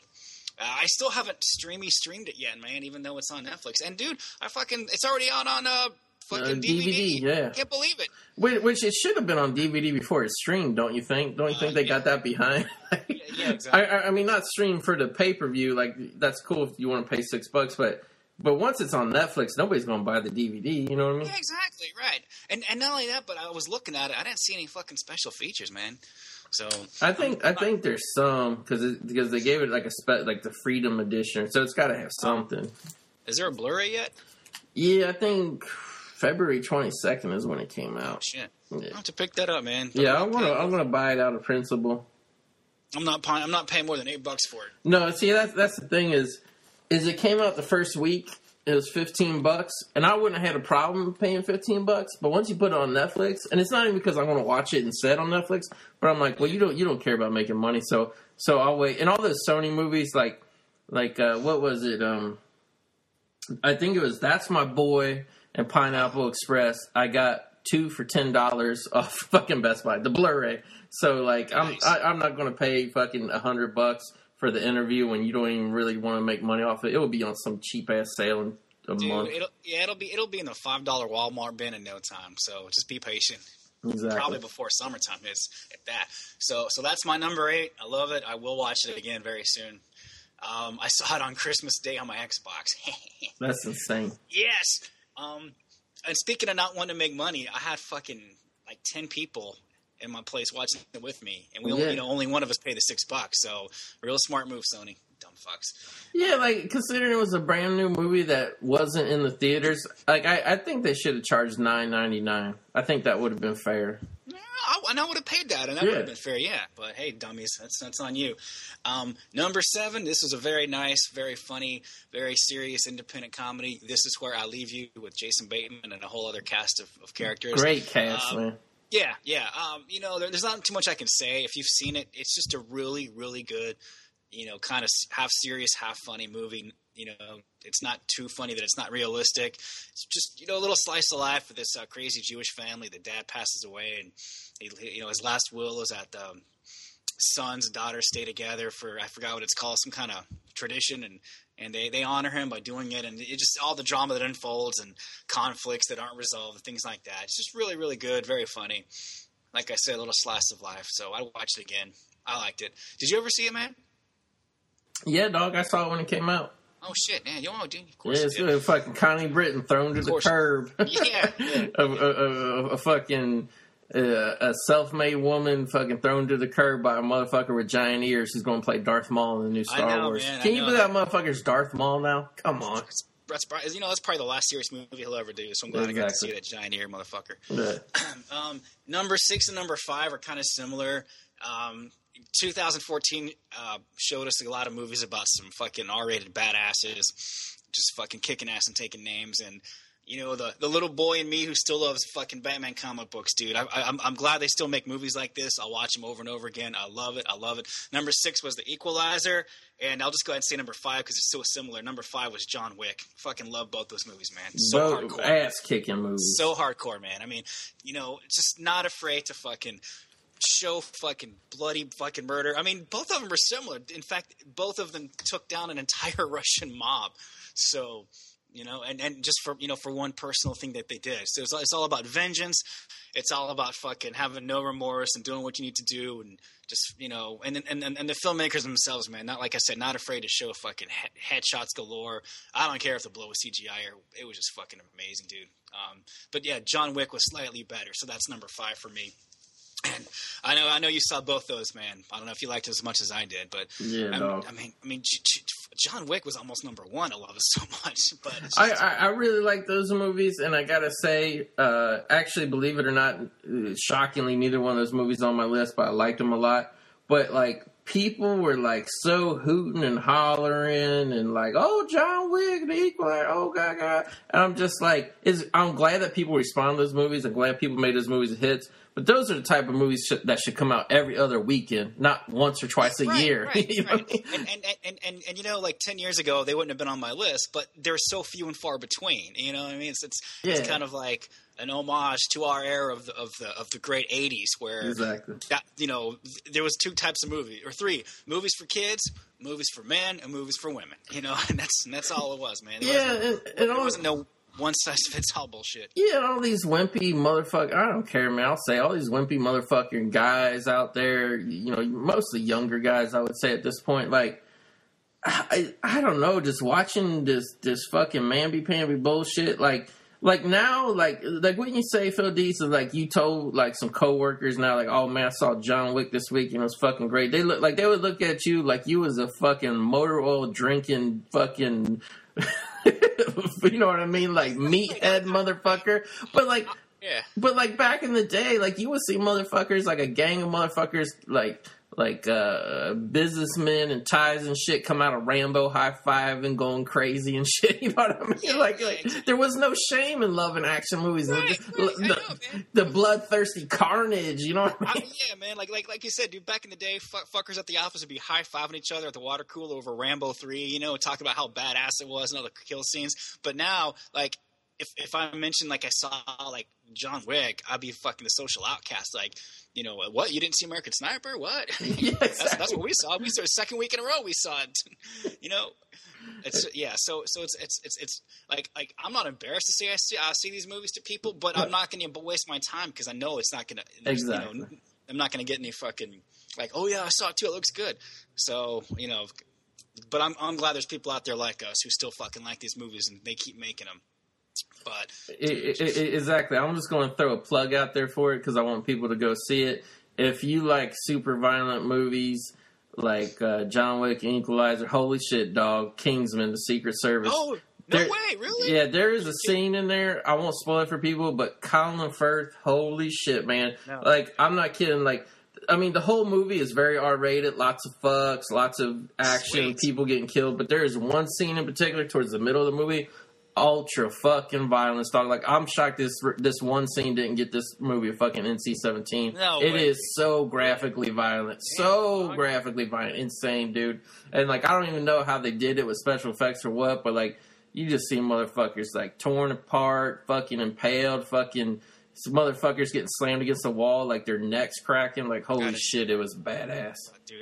I didn't know. I didn't even know it was gonna be rated R. First, of all, I didn't either. I always saw the previews. I'm like, this looks pretty good, but it's Kitty James Bond. I just always assumed it was gonna be PG-13. Yeah. And then when I saw the movie times, I'm like, holy shit, this is rated R. Like, it's rated R+, man. Oh, sweet, man. That's awesome. I'll definitely check it out, man. Thanks for the plug. But, you know, for all you out there, fucking men, women, children, elderly, don't be afraid to go see some fucking movie about fuckers kicking ass and taking names. Okay, you need that in your life. It's good for you.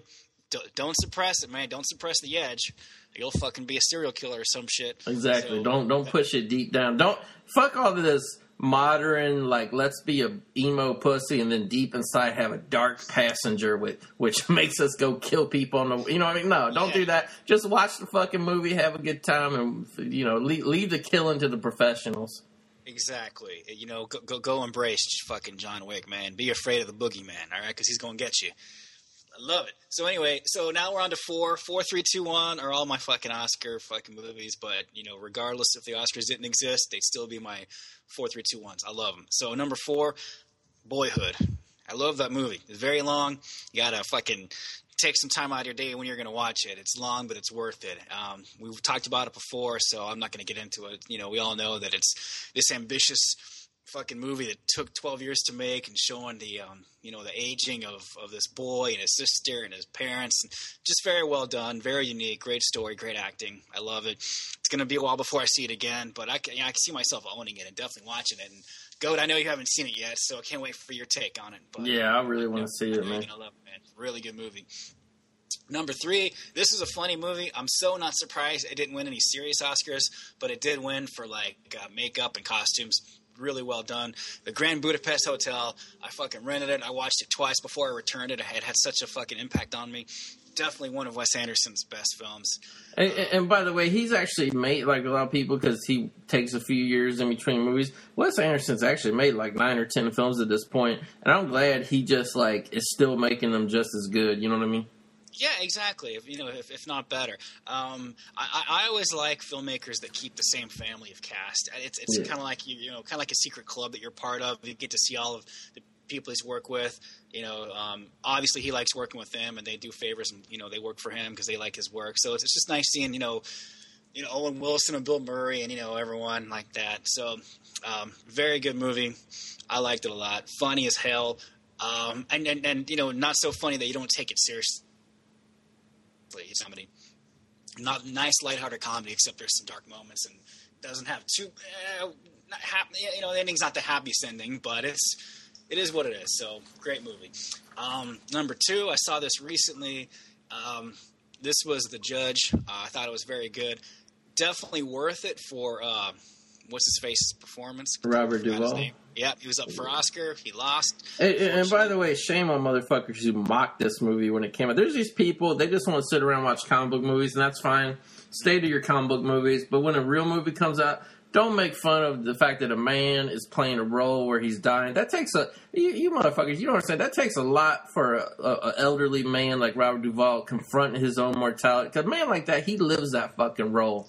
Basically playing out his own death. That's, and not only that, but doing a great job doing it. Like, give this man some fucking credit. Like, you know what I mean? Don't mock him. Totally agree, man. I would have been happy for him to win the Oscar for sure. I would have too. Great story. I mean, you said it best just now. This was a real movie. This was a real fucking. This was not a movie just for men. This was not a movie just for women. Dude, I would fucking let my kids watch this movie if I had any kids. It wasn't even that bad. It was R-rated because it was some cuss words and some serious fucking messages in it, whatever. But it was just a really strong, mature, a very original story too, man. Very original. I fucking loved it, man.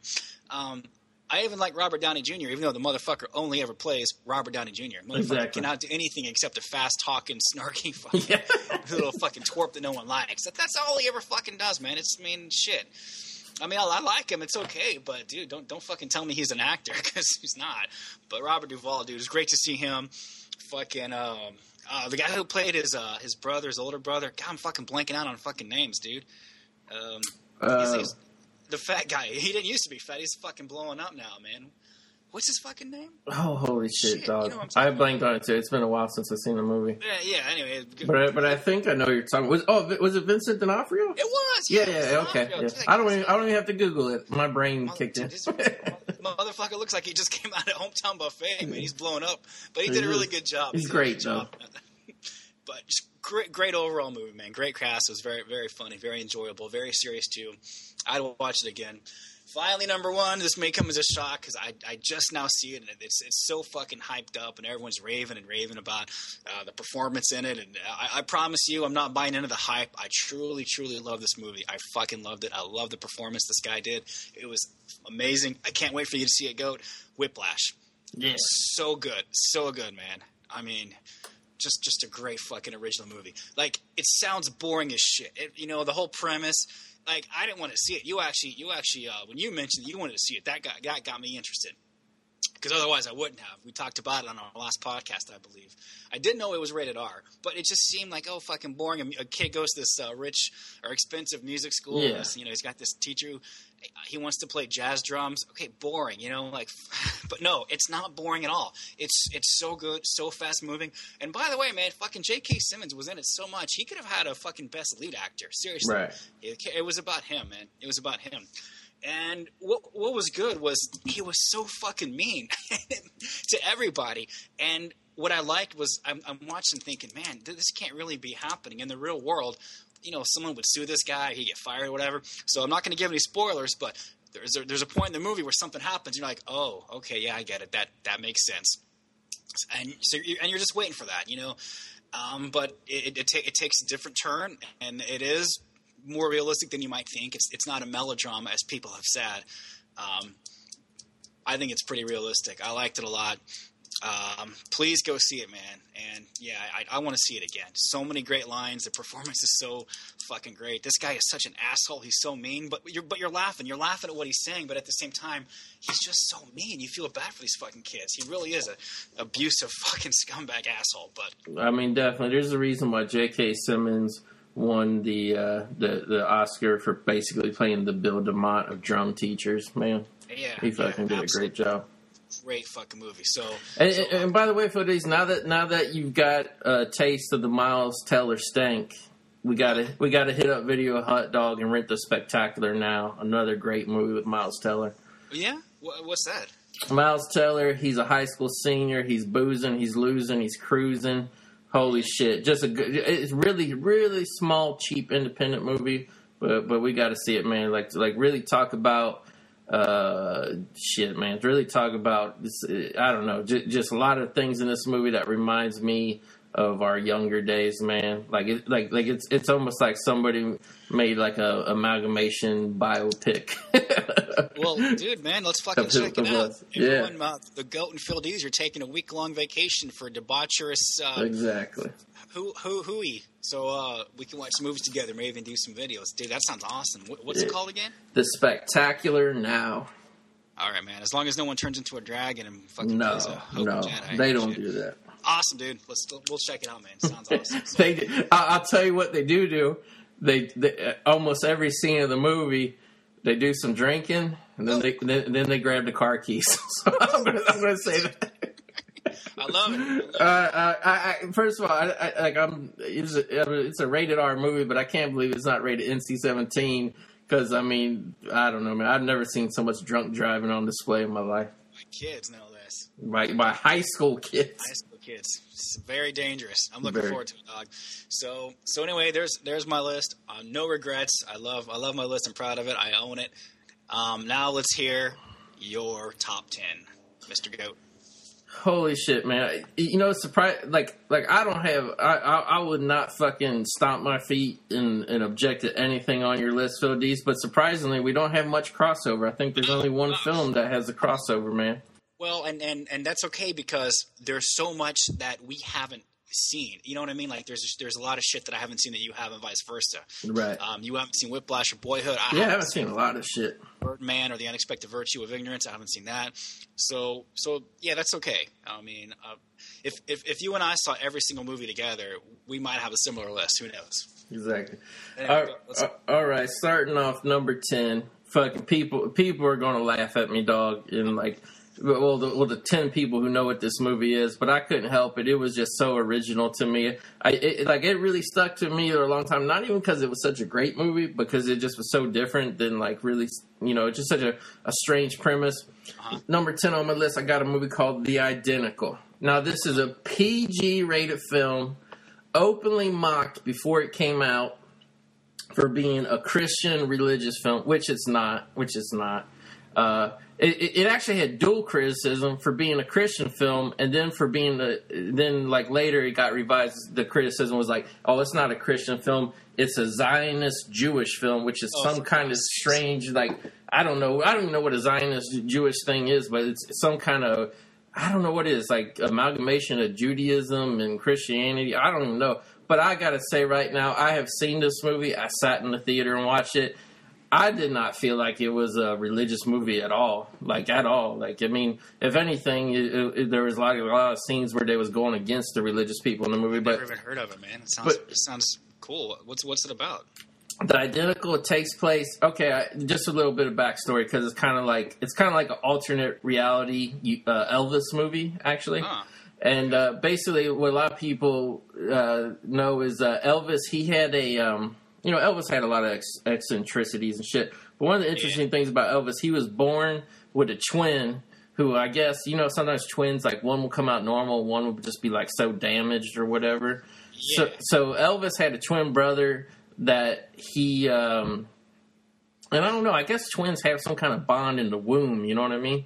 But Elvis had a twin brother that died when he was born, and they buried him in the backyard. And it's very dark, and, like, supposedly Elvis always felt a kinship and a sorrow, and, like, he was always dedicating shit to his dead brother. That, like, so this movie actually takes it a step further and says that Elvis's brother actually lived. So, but they, obviously they don't call him Elvis. He's got to have, like, a fake name, you know what I mean? Because they can't, like, they would get sued if they said it was Elvis. So it's like some really poor ass motherfuckers have these twin babies, and they can't really afford to take care of twins. Like, they're like, oh shit, what are we gonna do? We had twins. So they call the minister or the preacher or whatever he was, which was played by Ray Liotta, and his wife Ashley Judd. Nice. So they confer with him, and they're like, we don't know what to do. We can't take care of our babies. We're so poor. So, like, the preacher, he's having trouble. His wife Ashley Judd can't have a baby. So they're like, we'll take one of your babies. We'll do the Christian thing or whatever. You know what I mean? Yeah, so anyway, so they take the one twin, and, like, flash forward to, like, teenage years. And this is, like, a very wholesome you know me, Phil Dees. I do not like PG-13. Don't bring me your clean filth, your clean violence, your clean sexuality. But I like a good, wholesome PG movie. I really do. No, I'm with you, dog. I'm with you. Look, here's the thing. We don't like those movie ratings because they limit the potential of the movie. It doesn't mean that you can't have a good movie that happens to be rated that. You know, and that's what people need to understand. You can have a good movie that's rated fucking G. It's got to be a good movie. And, you know, sometimes there's no need to put restrictions on it. You know, it is what it is. It's what the filmmaker wanted to do. I'm sure the filmmaker didn't care if it was fucking R or PG-13. He made what he wanted to make, right? Right. All right. So we flash forward to the teenage years. We don't really follow Elvis that much. Mm-hmm. But obviously this kid grows up. He never even knows he has a twin brother because he's adopted. You know, they don't tell him. Yeah. So you got Ray Liotta. I don't care what anybody says. I mean, maybe he did some direct-to-video movies, but Ray Liotta's still a good actor. Yeah, I love him. He's the man. I like him. I'll watch anything with him. So so he's really, like, forcing the son, and like they find out he's got a good singing voice and shit. And like they're like, you're like, oh, you got the star power. People love to hear you sing in church. There's, like, literally one scene of him in church singing. So I guess that makes this movie too religious for the fucking devil worshipping American, devil worshipping American theater goers. But anyway, so, like, the beginning of the movie is, like, he's like bopping around small town, and, like, he loves music, you know, like, you know, rock and roll music like Elvis did. So he's sneaking into the bars where all the black people are and shit, and he gets busted, you know, because there's, like, racist ass cops always hassling the black people and shit. He gets busted, thrown in jail for being at a black people's, like, you know, secret bar where they play rock and roll music and shit. And Ray Liotta's just, like, going fucking crazy. He's just like, you're going to be a preacher. Enough of this. Like, you can't be around this sinful life and shit. So this being such a Christian movie that we can't even watch it because it's just too Christian. He actually tells his father, listen, I love you, Daddy. I love that you're a preacher. It's not that I don't have faith and all that, but I'm not going to grow up to be a preacher, like, ever. It ain't for me. I want to be a singer. So it's really about him going out, trying to, like, make his own name as a singer. Meanwhile, his brother, the fake Elvis, is getting popular, you know, just like Elvis did. And everywhere they go, like, man, you look just like a fucking fake Elvis. You know, you just look like. So, like, he eventually he gets heartbroken, and he can't like make his own music go. Like, people don't like it, so he starts impersonating, you know, his twin brother, which he don't even know is his brother. And he kind of gets secondarily famous for being, like, the best Elvis impersonator. Well, eventually the real Elvis wants to come and see his brother, and like, they have a quick meeting and shit. It's very, you know, and like, it's just a whole movie. And then it's really about, you know, not, you know, spoiler, but you see it coming. Like, he's like, fuck it, I got to do my own path eventually. Like, I can make it, you know. It's just like he really runs into, like, the sleazy ass music promoters and shit. And eventually he's just like, enough of this. He's like, I could keep making, like, good money. But, like, you know, in the movie, he goes his own way. He starts writing his own original music again. fuck. And plus, we don't see the real Elvis that much, but when we do see him, it's the real story of Elvis. He's miserable. He's taking drugs. You know what I mean? That's pretty cool, man. I mean, it's got a PG rating, actually. Yeah, it's pretty dark. Yeah, and it just, like, I mean, I don't know. It just, like... You know, and the guy's like a real wholesome guy. Like he's always in bars playing his music, and everybody's trying to get drunk, and he's like, "Nah, I don't drink. You know, I'm on the straight and narrow and shit like that." Yeah. I guess people just don't like a clean, moral character. That's just, you know what I mean? Yeah, the people are hypocrites, man. They'll fucking just they'll find a reason to pick on something if it's not making millions of megabucks at the fucking box office and shit. Exactly. So. But dude, it sounds pretty interesting, man. I might check that out sometime. It's really not bad for it. I mean, you could tell it's a low budget independent film, but I don't know. I like movies that take place in the old days and they recreate the time period and shit. And it's just a strange movie to be like, my whole dream in the world is to be a singer, but I got the curse that I got Elvis's face. You know what I mean? Right. It's just interesting. I don't know. Good plug for it too, man. I'm glad you brought that to our attention because I'm sure a lot of people out there in podcast land weren't aware of it. So. Well, not only that, but it just got so booed out of theaters. I think it was like one of those things where it was like literally set some records for like one of the lowest grossing movies of the year because it actually came out in like a lot of theaters. It wasn't just independent. It was like a real slow week in like, I don't know, last March or something. And like, I just saw this film just get so ridiculed, and I was like, I gotta see it. And like, I don't know, it just stuck out in my mind for being original, you know what I mean? Nice, man. I like it. That's cool. All right. Since I took so much time talking about The Identical, I'm going to speed it up a little bit. All right. Number 9, again, people going to ridicule me. They're going to throw eggs at my house. I don't give a fuck. Amazing Spider-Man 2. Yeah. I'm a Spider-Man fan. Maybe the last 20 minutes of this movie went off the rails and went all crazy and over the top, but like I don't care. Like there still was a lot of scenes to me where I felt like this was the character of Spider-Man I always wanted to see in a film, like the scene where he like drops down and helps the kid who's getting bullied at school and shit, and like, you know, that's just stuff that Spider-Man would really do in the comic book. So like, you know, there's still a lot of good scenes in this movie. I like it. I even like Jamie Foxx's Electro. I don't care what anybody says. Like, yeah, man, I know what you mean. He was way more not Jamie Foxx, but Spider-Man was way more wholesome and American than fucking Superman and Man of Steel. You know what I mean? Exactly.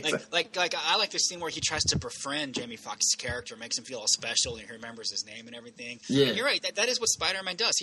He's a hero to the people. He helps people. He wants them to feel special because he was, you know, he's kind of a nerdy kid that was bullied himself. So he's not only a superhero, but he wants everyone to, you know, to feel, you know, like not like they're worthless. So yeah, you're right. It was a really good take on the fucking character, man. And I'm gonna be really sad if they reboot it before they have, you know, before they can do any more Sony movies. It seems like they will because it seems like that's Marvel wishes. But I mean, whatever, man. To me, I'm sorry. Like I know a lot of people like actually hate the Andrew Garfield films because they feel like that's not the true character. He needs to be a nerd getting spit on and all this shit all the time. I'm like, no, Spider-Man was a kid who like, you know, if you read like the original comic books and shit, he was a kid. He let the power go to his head. You know what I mean? Yeah. Like he didn't care. He didn't have to be nice to like the bullies and why would he be nice to the bullies and villains at the high school and shit? I don't get why people want that so much.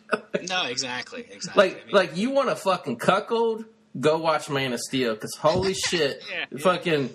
Kevin Costner trains him to get spit upon and pulled out of pickup trucks and getting his ass beat, even though he has the power. Never let anybody know. Yeah, you have the power, which is fine. Yeah. I mean, you don't have to let motherfuckers know that you can fly and shit, but you don't have to stand there and let them dump beers over your head. Exactly. That's fucking stupid. Yeah, that is just dumb. It is. Whether you're Superman or not, you should never let someone spit on you or throw beers on your head. Yeah, I mean, I'm not kidding, because you haven't seen Man of Steel, have you? No, I did. Like, you didn't? I actually didn't think it was that bad. I know that was on your top. Oh, I hate it. Last year. This motherfucker's muscle bound. It's unnecessarily dark, but I actually liked that he killed Zod at the end. I thought that was cool. I think he should have killed Zod. Over that. Yeah. But it's like, dude. He's got to. He's got to kill him. Yeah. So I thought I like that. But again, it goes down to the Boba Fett argument. Why do you want him to live? Right. Slap his neck. Exactly. Yeah. So, dude, I'm glad it's on your list. I thought that was a really good movie too, and I enjoy the James Garfield franchise. Oh, yeah, I did too. It was good for it. You know, it might have had its flaws. It might not have been the best thing of all time. But you know what? I personally don't feel like the Marvel movies are completely perfect the way everybody claims they are. No, none of them are. None of them. So. So yeah, so I was actually wrong. I said I had two comic book movies on my list. I overlooked. I have three comic book movies. Holy shit! So yeah, so James Gunn, don't come after me for being the elite or whatever you. I mean, you're okay. Okay, James Gunn, your movie didn't make my list. I'll break that. Spoiler alert! Yeah. Uh-oh. Dude, but, expect another rant and rave from James Gunn because exactly. The Hillbillies didn't think his...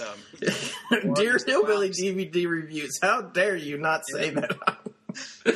I'm a true artist when I'm on Facebook bitching about... with a million typos. Yeah. A million typos. It's like, couldn't you get that raccoon to take a look at that shit for you? Yeah. You claim you care about him so much, pick him up off the floor, let him see the computer screen, and put out all your shitty grammar. Exactly.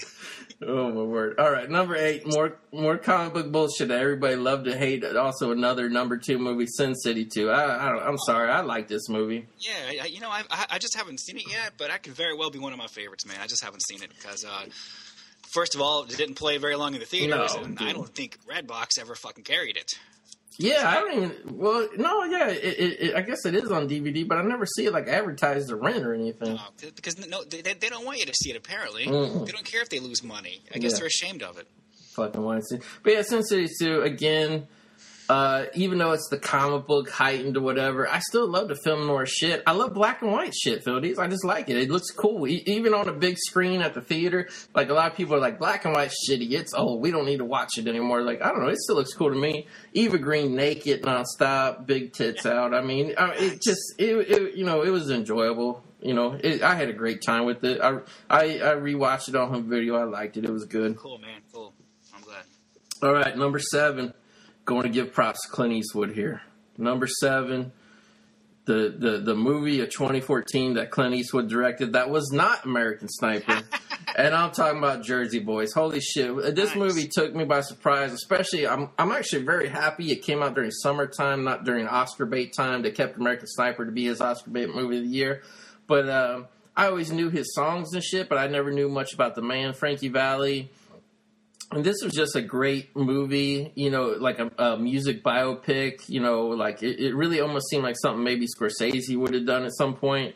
Just, you know, a bunch of Italian kids in New Jersey singing on the street corners, their rise to fame and all the problems and shit that happened as a band. Like, I don't know, like you just...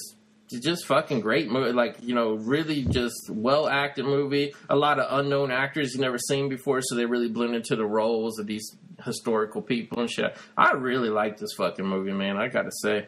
Cool, man.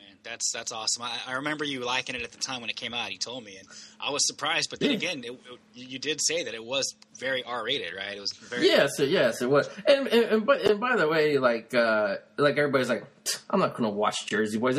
It's a Broadway musical. Listen, I don't know how they did the Broadway musical. I don't know if they, like, you know, they worked in his songs, like, to be emotional parts of his life. But I will say the movie, aside from, like, the end credits where, like, the whole cast comes back to sing a song while the credits play, other than that, the only time you ever see them sing in the movie is when they're playing, like, the famous gigs and recording the records and, like, you know what I mean? So to me, is that really a musical film? It's not a musical. It's not. And I'm sure they did it differently for the film to make it not a musical. So that sounds cool, man. I'll check that out too sometime. Yeah. All right. Number 6, we're going back to fucking, for the last time on this list, I think we're going back to Comic Bookville. And we're talking about Captain America: The Winter Soldier. Yeah. Love this movie, dog. Loved it, man. I actually saw it twice in the theater. I had to go back. I was like, you know, it's like you see a movie, it's great, and then there's nothing but dog shit movies come out. I'm like, fuck it, I'll go see Captain America again. Who cares? Yeah. You know, held up just as good a second time, I thought. Nice, man. No plot holes that you could fucking drive a truck through or nothing, I didn't think. It was good. Nice. Now we have the same one finally. Woohoo! Yeah. I gotta say, too, dog, and nothing else is really jumping out of my mind, but as far as the Marvel-produced movies, I think this is the best one they ever made. It was really good. It was very good. I know a lot of people that don't normally see comic book movies that saw it and enjoyed it. There's something about it made it stand out.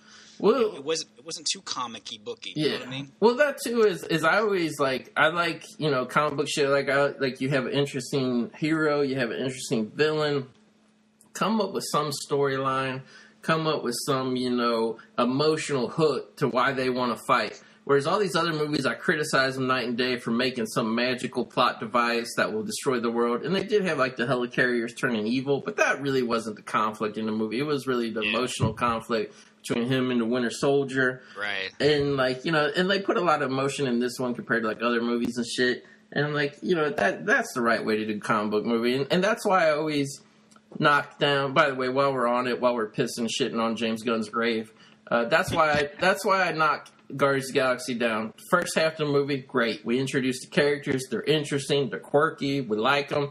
Second half, there is something out there that's glowing that we need to get out of the wrong hands. Sorry, it's been done a million times before. Every single Marvel movie is like that, dude. Yeah, every single one. Yeah. So moving along, number 5. I know you saw this movie, dog. It just took me how greatly dark it was and gritty and shit. I loved it. I know what you're going to say. Yeah, a Walk Among the Tombstones. Yep, fucking lean. I just loved how gritty it was. Even the ending, like, was just leaving you with the ending, like, holy shit. Dude, it was a fucking monster movie. It was horror, man. I did like it a lot. I did. It really was dark and gritty. It was almost like Silence of the Lambs type dark. Yeah, you know what I mean? Just so fucking. And odd. I'm tired of all these people bitching. They're like, they only see the Taken movies, and then every time Liam Neeson has another movie out, they're like, oh god, he just keeps making Taken. Listen, Taken movies are the worst thing Liam Neeson's done in the last 20 years. All right, you go see his other movies that are actually rated R, because no Taken movies rated R. If you go see his R-rated movies, they're really fucking R-rated. and dark. And dark, dude. Yeah. The fucking gray was unbelievable, man. And everybody's like, he's wasting his career making these generic action movies. It's like, okay, I know everybody claims, listen, you can make a great PG-13 movie. It's just as good as R. But listen, I think this is a clear-cut case, Phil Dees, of watch all his PG-13 movies, watch his R-rated movies, and tell me. In every single case, all the R-rated movies are better than the PG-13 ones he makes. They just are. And that comes down to what we said in the past, that it's just not the level of violence, it's just not the whatever. It's like the whole movie's PG-13. It's aimed at a 13-year-old audience. Right. That's the point. That's what people don't get. That's the point. You know? The acting's never as good. No, it can't be. Because when you start limiting one thing, it's a slippery slope. You start limiting everything else. And so you don't feel like you can give 100%. You know? And that's just the way it is. All right, moving on to number 4. This is a movie a lot of people, you know, they say it's too long. And I disagree, because I saw it in theater and I loved the shit out. I saw it in like a shitty theater, because it was the only one that was playing at. And I still love the fuck out of it. I'm talking about The Raid 2. Loved it. Nonstop. Raid 2, Electric Boogaloo. Nonstop 20, 30-minute fight scenes. Shit, fuckers cutting up, getting killed and shit. And I loved it because it just was a sprawling, you know, fucking epic of, like, the story and the crime lords and shit. It was like the fucking, it was like if you made a foreign Godfather movie just full of fucking kids. And, like, not just, like, corny PG-13 action where you kick somebody and they fall out a window and shit. I'm just talking about, like, you just beat these motherfuckers till their skulls bust open. Yes. like, so fucking violent. I love The Raid 2. I haven't seen it yet, man, but... I love The Raid 2. It's on my radar. And one of the few movies where the sequel is much better than the original. The Raid was really cool. It was really good. But The Raid 2 is just so much better. Because they had more time, more money, more budget. Like the director said, he finally got to make the movie he wanted to make with the first one. So he got all the acting and shit in it. Plus all the just fucking killing and shit. So I love The Raid 2. Number 3. This is a little sleeper hit. I actually saw the trailer of this before I saw when I went to see it, Walk Among the Tombstones, and I was pissed that I saw the trailer because I knew this movie wasn't going to get released in my area, because when I saw the trailer, it already had been out, which I don't understand. Man. I don't understand how you show a trailer for a movie you know that's already been out and ain't coming to your theater, but you still put it on the screen. I hate that shit. And I'm talking about the little independent movie from the makers of Your Next. This one's called The Guest. Fucking great. This is another one, dog. I ain't going to say too much about it because we need to go to Video Hut and watch this shit. Oh, you recommended that to me. And I said, okay, I'll check it out. But I didn't even ask you anything about it. I'd never heard of it. It's what, a horror movie? Yeah. It's just strange, dude. It's really even hard to describe. I'd say it's a thriller action movie. Okay. But basically, this guy just shows up, you know, they're in the middle of, like, bumfuck nowhere, some hillbilly town. This guy shows up. to a family who had like a younger son who died in the forces and shit, Iraq, Afghanistan, wherever. And he's like, I was with your son when he died, and you know, he told me to come talk to you, tell you that he loved you and shit. And it's kind of like these people are so, not just from losing their son, but like this family is so like just lost. You know what I mean? Like the dad, the mom, the younger daughter. And, like, this guy really kind of starts hanging around. They're like, oh, you got to stay for a few days because he just got out of service, he says. Yeah. And, like, you know, just, like, he starts kind of getting his hooks into the family, manipulating them and shit, and just some cool scenes. And then about halfway through the movie just really takes up a notch. And you're like, holy shit, I didn't see this coming. And, oh, nice. Yeah, dude. And the last 20, 30 minutes is so fucking hardcore. It's awesome, dog. Oh, man. Sounds good. Yeah. So definitely, I reckon, because I know it didn't really come out, and it just kind of came out on video with no promotion. I'll tell them motherfuckers out there, gotta go rent The Guest, gotta rent it. Yeah, yeah, okay, man. All right, number 2 on the list. Just love this movie. I feel like a lot of fake war movies now want to be soft R, PG-13, Monuments Men, whatever, and they're trying to make the point about war, but then they don't want to show war. And this movie is the complete opposite. I'm talking about Fury. Yeah. Holy shit, dude. Still haven't seen it, dog. I can't believe it. Fuckers just run over, turned into jelly, shot up, fucking blown apart, just everything, man. The horror of war, the real horror of war. Good. I'm already sold, because as you know, I fucking can't stand fake war movies. Don't do it any justice. So I'm glad, man. Good for you, Bradley Pitt. Yeah, this movie makes Saving Private Ryan look like a sentimental pussy movie. It makes Saving Private Ryan look like Steel Magnolias, goddamn. Cool, good. I'm glad, man. All right, number 1 on the list. I just love the shit out of this movie. I'm excited. Number 1 on the list. This is another one I even saw in the theater twice because I loved it so fucking much. Had to go back and see it. Great performance. I wish this man would have got some more. I think he did get some awards, but not like the big time awards for it. I'm talking about Jake Gyllenhaal and Nightcrawler, man. Oh. Love this movie. It's just so original and dark and Phil D's talking about looking at just the underbelly. Like, it's easy to say that, like, this character was just a sociopath who did what he did to get what he wanted and all that. But at the same time, I think there's even more at play here. I think the themes of just really, like, how we want to, like, look at the horrible shit and take it in, and the dark side of human nature. You know what I mean, dog? Just, I don't know. I just thought it was great. And, like, you know, because it's a story movie. It's a drama movie, so it ain't like one of them fucking high-five your buddy after the movie. I was like, oh, should I go see the second time? What if it's, like, a little slower, a little boring, or I don't like it? I saw it the second time. I actually thought it was better the second time. Oh, I'm like, holy shit. It's so fucking dark, dog. Damn, dude. Most of the shit on your list I just haven't even seen yet, man. Yeah. Shit, but... Well, that's what I mean. That's why we really couldn't do this list, like, right away, because even... I mean, it's like we could, like, wait till June to do it, till where we had seen everything, but then it's like, that's too late. It's too late, yeah. But at the same time, like, we're going to put this podcast out in March, and it's like, people are like, oh, that's late. It's like, nah, we had to see this shit, because, like, a lot of this shit, as you know, came out in the October to December time frame, which means it ain't even going to hit the video until now, so, you know what I mean? But the good thing is, because our list is so different, man, now we got, you know, now we're able to hopefully tell people out there, hey, here's 20 movies you should check out, you know, instead of just 10, because since they don't overlap, we might be able to endorse some of the shit for people who haven't seen it yet. So. Exactly. And then, you know, like, you know, James Gunn, he's upset about The Elite, but I think our list...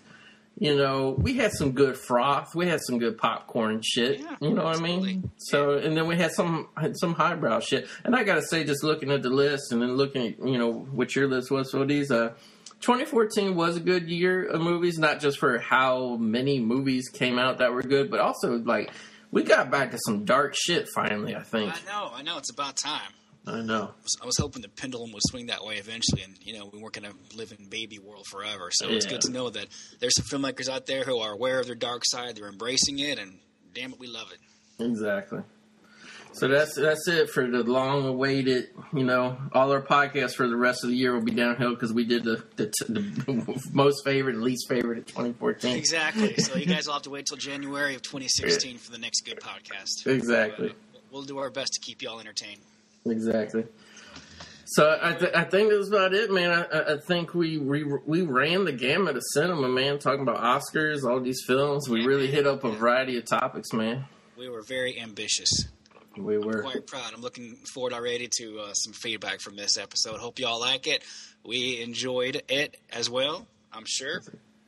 We are just some derelict hillbilly motherfuckers. And if you think we're lowbrow, you think we're not a real podcast, you think we're not whatever, we don't care. We're not going to cry, but we're not James Gunn. We ain't pussies. Yeah, man, you're allowed to hate us. We're not going to do a fucking Facebook tirade or Twitter shit rant about you, so. Yeah, you know, you're free to have your opinion. We respect it, y'all. But anyway, I think we've gone on long enough. That's it. Let's end it on a high note. 92 minutes of pure audio entertainment. All right. Awesome. Can I get a fuck James Gunn on 3? Yeah. All right. 1, 2, 3. Fuck James Gunn.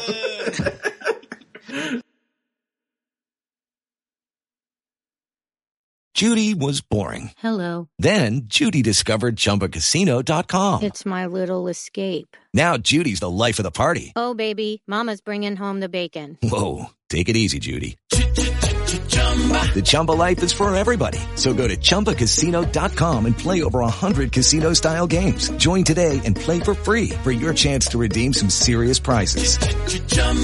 Chumbacasino.com. No purchase necessary. Void where prohibited by law. 18+ terms and conditions apply. See website for details.